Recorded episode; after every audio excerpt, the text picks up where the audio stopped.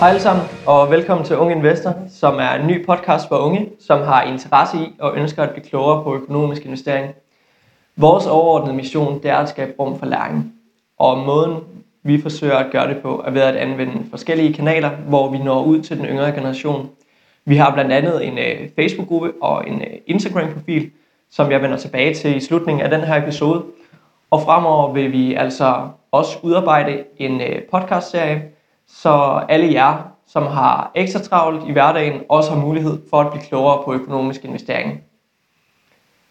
Vores vision det er at gøre investeringen forståeligt og let tilgængeligt for den yngre generation. Udefra set, der kan økonomisk investering nemlig hurtigt komme til at virke en smule komplekst, særligt hvis man er ung og ikke har den store erfaring på området. Og netop det, at flere unge de anser den her verden som værende en smule kompleks, jamen det er egentlig med til at gøre, at mange, mange unge de går glip af de mange muligheder, som investeringsverdenen den indeholder. Og det synes vi er en enorm skam, og netop derfor så ønsker vi at skabe et, øh, et community, hvor vi gør investeringen forståeligt og let tilgængeligt. Selve strukturen for vores podcast-serie er således, at vi udkommer en gang ugenligt hver torsdag med episoder af cirka 25-30 minutters varighed. Og helt generelt, så kommer det til at foregå på den måde, at vi for hver episode har et emne, som vi tager udgangspunkt i, og i dag er emnet investering for begyndere del 1. Og øhm, ja, i dag der skal vi altså kigge nærmere på nogle af de mest gængse investeringsudtryk og begreber, og på den måde, jamen, så er du ligesom klædt godt på til næste uges episode, hvor vi vil se nærmere på en konkret guide, som øh, kan være med til at hjælpe dig godt ind i investeringsverdenen. Mit navn det er Søren Risum, og jeg skal forsøge at holde dig i selskab over de næste ja, 25-30 minutter. Inden vi øh, for alvor går i gang med første episode af vores helt nye podcast-serie, så tænker jeg, at det kunne være meget rart for jer at blive lidt klogere på, hvem det er, I sidder og lytter til netop nu. Så derfor vil jeg hurtigt fortælle lidt om mig selv, lidt om øh, min baggrund og derudover lidt om min erfaring med økonomisk investering. Men øh, som sagt, så er mit navn Søren. Jeg er 24 år gammel, og så kommer jeg fra Vestjylland. Det er, det er egentlig sjældent, at folk kommenterer på min dialekt, men jeg kan ikke afvise, at I måske kan ane en smule af den jyske accent. Men uanset hvad, så er jeg sikker på, at vi nok skal komme godt igennem øh, episoden alligevel. Lige nu der er jeg i gang med mit øh, sabbatår, efter jeg i september 2019 blev færdig med min øh, uddannelse hos, øh, hos Coop Danmark. Jeg har øh, tidligere gået på Ringkøbing Gymnasium, hvor, øh, hvorfra jeg dimitterede i 2017. Og hvis vi lige skal have lidt yderligere information indover, det, det er sikkert de færreste, som kender byen, så er Ringkøbing altså en by med ca. 10.000 indbyggere, og øh, den ligger ca. 10-15 km fra vestkysten. Da jeg påbegyndte mit sabbatår i, i efteråret 2019, der havde jeg planer om en større rejse til, til Sydamerika, som skulle finde sted fra foråret sidste år. Men som hos mange andre unge, jamen, så blev samtlige af mine planer spoleret af, af den her coronapandemi. Og netop derfor så valgte jeg faktisk også at udsætte mine studier, og i stedet tage et, et ekstra sabbatår. Så lige nu går jeg rundt og håber på, at jeg i løbet af det seneste forår, starten af sommeren, kan få lov til at tage på en, mindre rejse, som dog desværre nok kommer til at stå i, i skyggen af, af den her oprindelige rejse til Sydamerika. Men øh, det må jeg, ja, jeg må tage en tur til Sydamerika på et senere tidspunkt, eventuelt når jeg er færdig med studie på, øh, på universitetet. Men øh, til efteråret, der, øh, der håber jeg at kunne komme ind på mit, drømme, på mit drømmestudie på Aalborg Universitet, hvor jeg rigtig gerne vil studere HA Almen eller HA Jur Øhm, så ja, begge studier, det er jo noget, der tager udgangspunkt øh, i erhvervsøkonomien, og det er der, jeg har min helt store interesse. I min øh, hverdag, der driver jeg hjemmesiden younginvest.dk, som er en øh, investeringsblog for unge, og her der skriver jeg altså diverse indlæg om økonomisk investering. Og derudover så er jeg for nylig blevet en del af teamet hos Ophelia Invest, og det er blandt andet derfor, jeg sidder netop nu og er i gang med at lave den her podcast. Ja, men øh, hvis jeg hurtigt skal forsøge at fortælle lidt om min egen start på investeringsmarkedet, og øh, ja, måske lidt om min egen erfaring, så har jeg egentlig, ja, lige siden jeg var ganske ung, haft en stor interesse for økonomisk investering og egentlig ja, økonomi i al almindelighed. Og netop derfor, jamen, så bruger jeg faktisk også en relativt stor del af døgnets 24 timer på netop det her felt. Og netop det, at jeg kan få lov til at have en hverdag, hvor, hvor jeg arbejder med noget af det, som interesserer mig allermest, jamen det er naturligvis noget, som jeg er utrolig taknemmelig for. Og derfor føler jeg mig faktisk også en smule heldig. Så øhm, ja, men altså på trods af, at jeg lige siden øh, ja, omkring 12-årsalderen har haft den her store interesse for økonomisk investering, så lavede jeg faktisk først min rigtige investering for cirka 6 år siden, da jeg fyldte øh, 18 og dermed blev myndig. Og ja, man kan sagtens, altså man kan naturligvis sagtens starte tidligere eller senere for den sags skyld. Og der findes altså ikke noget, øh, hvad skal man sige, et korrekt facit for, hvornår det er bedst at starte, hvornår det er mest korrekt at starte. Min generelle anbefaling, det er dog, at, øh, at man kommer i gang med økonomisk investering så hurtigt som overhovedet muligt. For jeg er faktisk overbevist om, at når, når du først er i gang, så vil du på ingen måde fortryde, at du tog skridtet. Øhm, investeringsverdenen, jamen det er vidderligt en verden af muligheder. Så øhm, ja, spring ud i det. Du, du vil bestemt ikke fortryde. Nå, det var, det var lidt om mig og min baggrund. Og inden vi går videre til dagens emne, så vil jeg gerne gøre opmærksom på, at jeg hverken er økonom eller aktieanalytiker. Så øhm, min viden omkring emnet økonomisk investering, jamen det er altså baseret på baggrund af egne erfaringer og egen læring. Og i forlængelse heraf, så kommer jeg altså heller ikke med købsanbefalinger til konkrete aktier eller ja, generelt rådgivning herom. Så er vi i hvert fald det på plads. Nu synes jeg, øh, vi skal kigge lidt nærmere på dagens emne, som er investering for begyndere, del 1. Og øh, som jeg allerede har nævnt, så kommer der altså også en del 2 i næste uge, hvor vi ser nærmere på en konkret guide, som øh, kan hjælpe dig godt ind i investeringsverdenen. Men inden da skal vi altså kigge lidt nærmere på nogle af de her mest gængse og anvendte investeringsudtryk og begreber, som anvendes i investeringsverdenen. Og øh, ja, jeg ved udmærket godt, at flere af jer, som sidder og lytter med, sandsynligvis allerede kender til flere af de her forskellige begreber og udtryk, som vi kommer til at gennemgå i dag. Øhm, men lyt nu med alligevel. Det kan jo være, at du til din egen overraskelse kommer til at lære noget nyt. Det, det håber jeg i hvert fald, du gør. Ja, men øh, jeg har udarbejdet en liste, som øh, ligger ved siden af mig her, og af den liste fremgår altså 10 forskellige begreber og udtryk, som, øh, som ofte anvendes i investeringsverdenen. Øh, og samtidig jamen, så er de her begreber som sagt, øh, ja, begreber og udtryk som sagt, vigtige i forhold til næste uges episode, da flere af dem vil blive anvendt i selve gennemgangen af vores guide. Det kommer egentlig til at foregå på den måde, at, øh, at jeg stiller spørgsmålet, hvad er, øh, efterfulgt af det pågældende begreb, og derefter vil jeg så på, på bedst mulig vis forsøge at forklare begrebet på en, på en let og forståelig måde. Men øh, ja, jeg synes faktisk bare, at vi skal springe ud i det, og så tager vi ellers bare et begreb ad gangen. Og det første begreb, det er aktie. Så hvad er en aktie? Kort fortalt, så er en aktie et, øh, et værdipapir, som ligesom beviser, at man som aktionær ejer en andel i et selskab. Værdien af selve aktien, jamen den afhænger af mange forskellige faktorer, og de her faktorer, det kunne eksempelvis være øh, jamen, forventningerne til den fremtidige omsætning og den fremtidige indtjeningsevne. Men generelt så kan man sige, at i sidste ende, så er det altså tilbuddet, øh, undskyld, udbuddet og efterspørgselen, som, som bestemmer prisen og dermed selve kursen på aktien. Så det vil jo så også sige, at hvis der er en stor interesse for den pågældende aktie, jamen så vil kursen alt andet lige også være stigende. Og man vil således skulle betale et større beløb for at kunne købe den her aktie, og dermed en position i selskabet, som udbyder aktien. Hvad er en obligation? En obligation, det er ligesom en aktie et, øh, et investeringsprodukt, men øh, modsat aktien, så er der altså her tale om et øh, gældsbevis.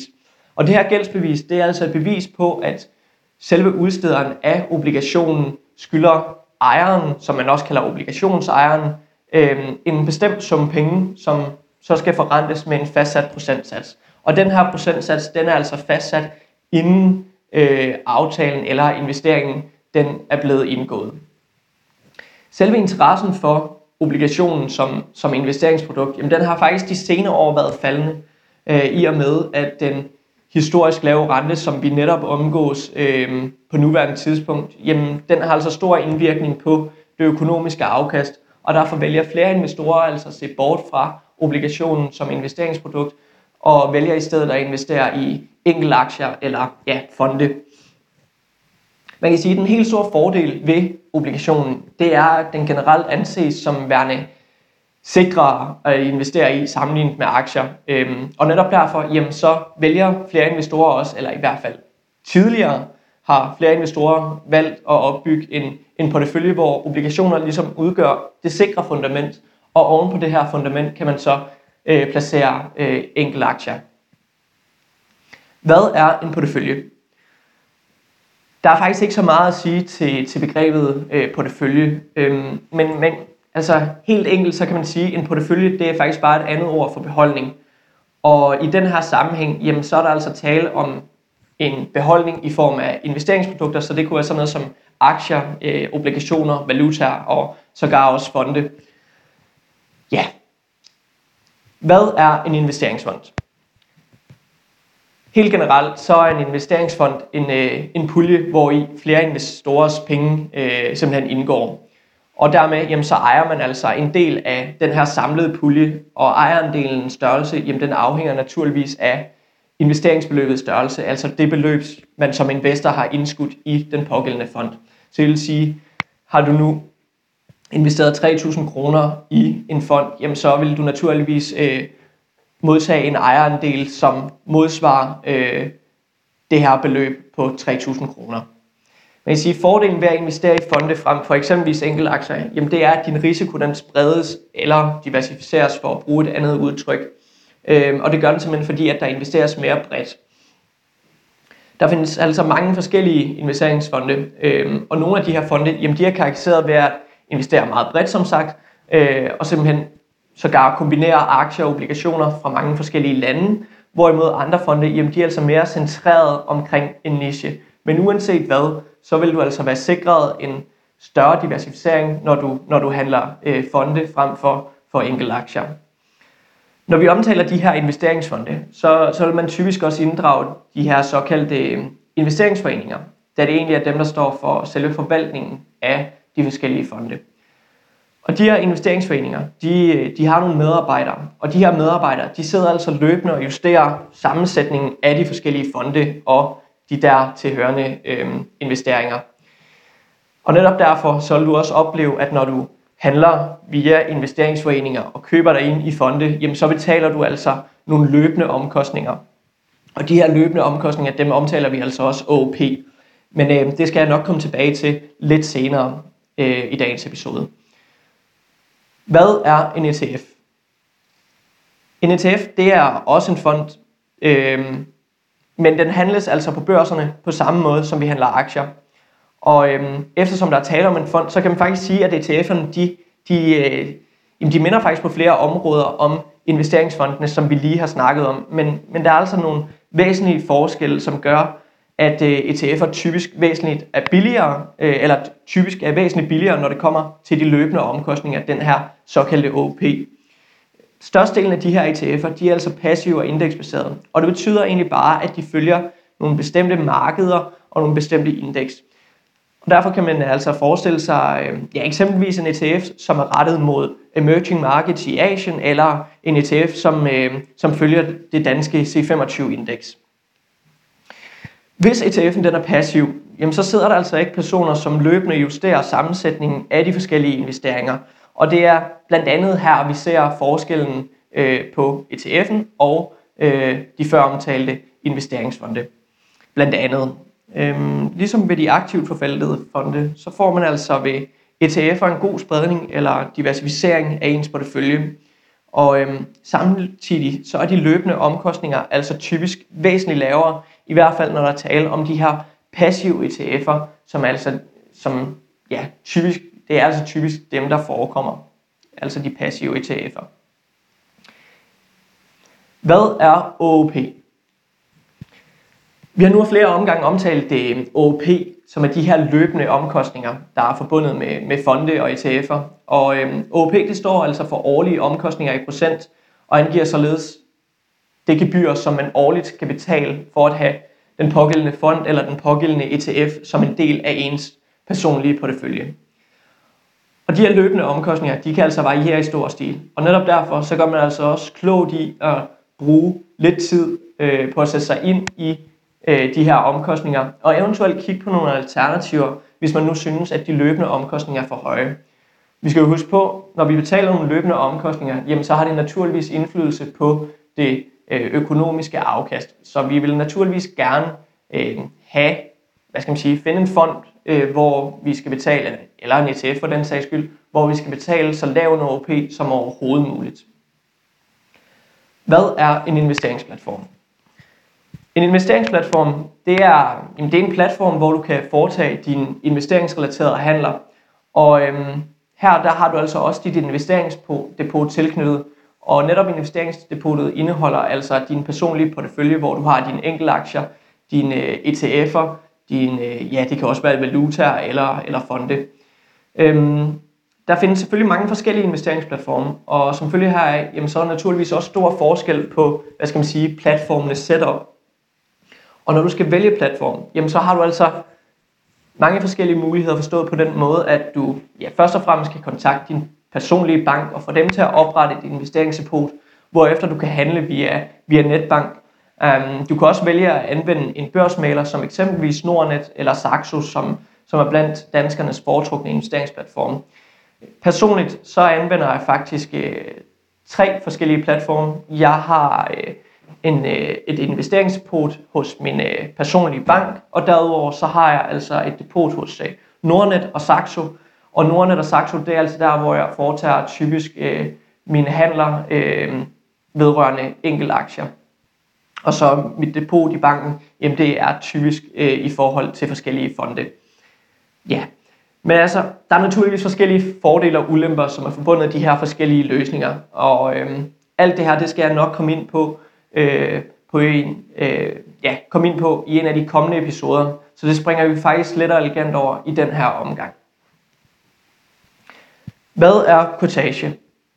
Når vi investerer og handler via vores bank eller en børsmaler øh, for den sags skyld, jamen så skal vi betale kortage. Og for at bruge et andet ord, jamen så kan man sige, at kortagen det er et øh, købs- og et salgsgebyr. Selve kortagen den, øh, den varierer fra platform til platform, og den afhænger altså også af den pågældende børs, hvor selve handlen den foretages.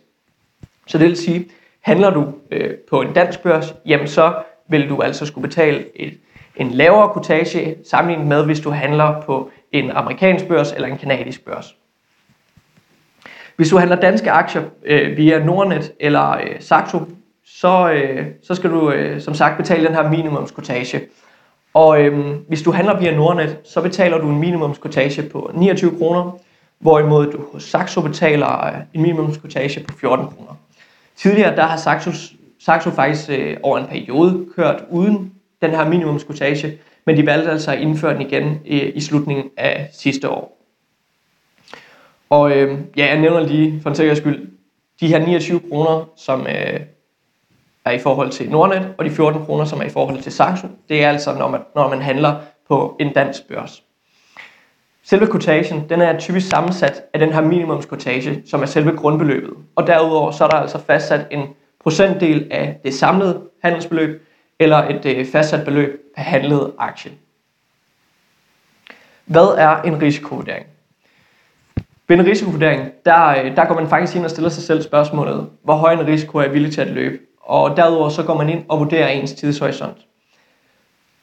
Når vi snakker risiko, så skældner vi typisk, eller så skældner vi mellem tre grader af risiko i form af lav risiko, mellemrisiko og høj risiko. Og alt efter hvilken risiko du vælger, så har den altså indflydelse på sammensætningen af din fremtidige portefølje. Som nævnt, så er tidshorisonten altså også af betydning, øh, når vi snakker risikovurdering. Og derfor så vil du også skulle vælge en af mulighederne i form af kort, mellem eller lang. Men alt det her i forhold til risikovurdering, det skal jeg nok komme ind på i næste episode. ja, vi er, vi er nu kommet til det sidste begreb, så øhm, hvad er en strategi? En strategi, det er øh, en slagplan for, hvordan du ønsker at investere i fremtiden, og det er således også vigtigt, at man bruger noget tid på at udarbejde den her strategi. Dermed ikke sagt, at du skal sidde og bruge flere uger på at udarbejde en strategi. Det er slet ikke det, øh, jeg mener. Øhm, men jeg synes trods alt, at du gør klogt i at i hvert fald overveje nogle punkter for din, øh, for din, øh, for din fremtidige strategi. Og netop den her strategi, den hænger altså i høj grad sammen med selve risikovurderingen, som vi netop har snakket om. Øhm, simpelthen fordi, at flere af overvejelserne fra noget, eller fra netop risikovurderingen, har stor indflydelse på selve strategien. Og når man skal udarbejde en strategi, så kan man eksempelvis inddrage nogle spørgsmål, som er relateret i forhold til ja, størrelsen på ens kapital, altså hvor stort beløb har, har man til rådighed til at, til at investere, og der er jo også nogle spørgsmål i forhold til antallet af handler, altså hvor ofte forventer, forventer du at skulle, skulle handle. Og øh, ja, det kan også være noget i forhold til værdier, sådan med, er det vigtigt for mig at investere bæredygtigt, er det vigtigt for mig at investere etisk osv.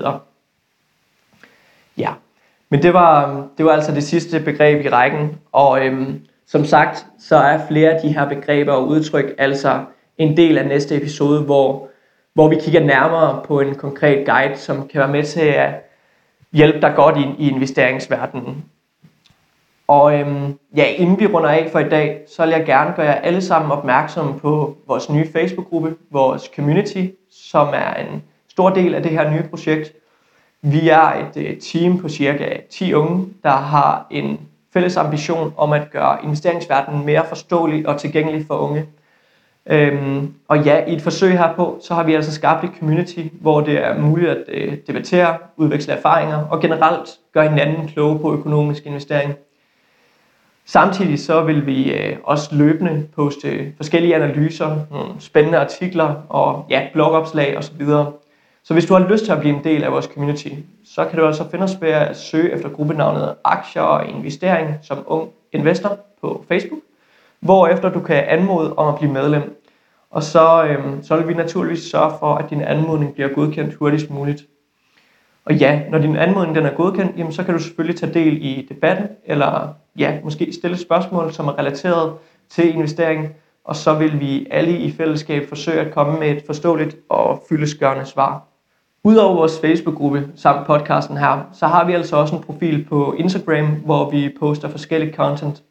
Og øhm, du kan finde os under navnet ung underscore underscore investor. Ja, og derudover så vil vi i den nærmeste fremtid begynde at udarbejde content til vores øh, YouTube-kanal. Men øh, det skal vi altså nok give øh, yderligere opdatering omkring inde på vores Facebook-gruppe, når vi kommer nærmere en lancering så øh, ja, skynd dig at hoppe ind øh, og blive en del af vores community. Jeg er ret overbevist om, at du vil øh, finde det interessant. Tiden er faktisk øh, så småt ved at være gået, og øh, når jeg tjekker min liste, som ligger ved siden af mig her, så kan jeg faktisk se, at vi er nået igennem samtlige af de punkter, som vi skulle nå i, i dagens episode, så det er jo helt perfekt. Men øh, så vil jeg egentlig bare slutte af med at sige tak for nu, og tak fordi du lyttede med til vores allerførste episode, og så håber jeg, at vi ses igen i næste uge. Kan I have det godt? Hej hej.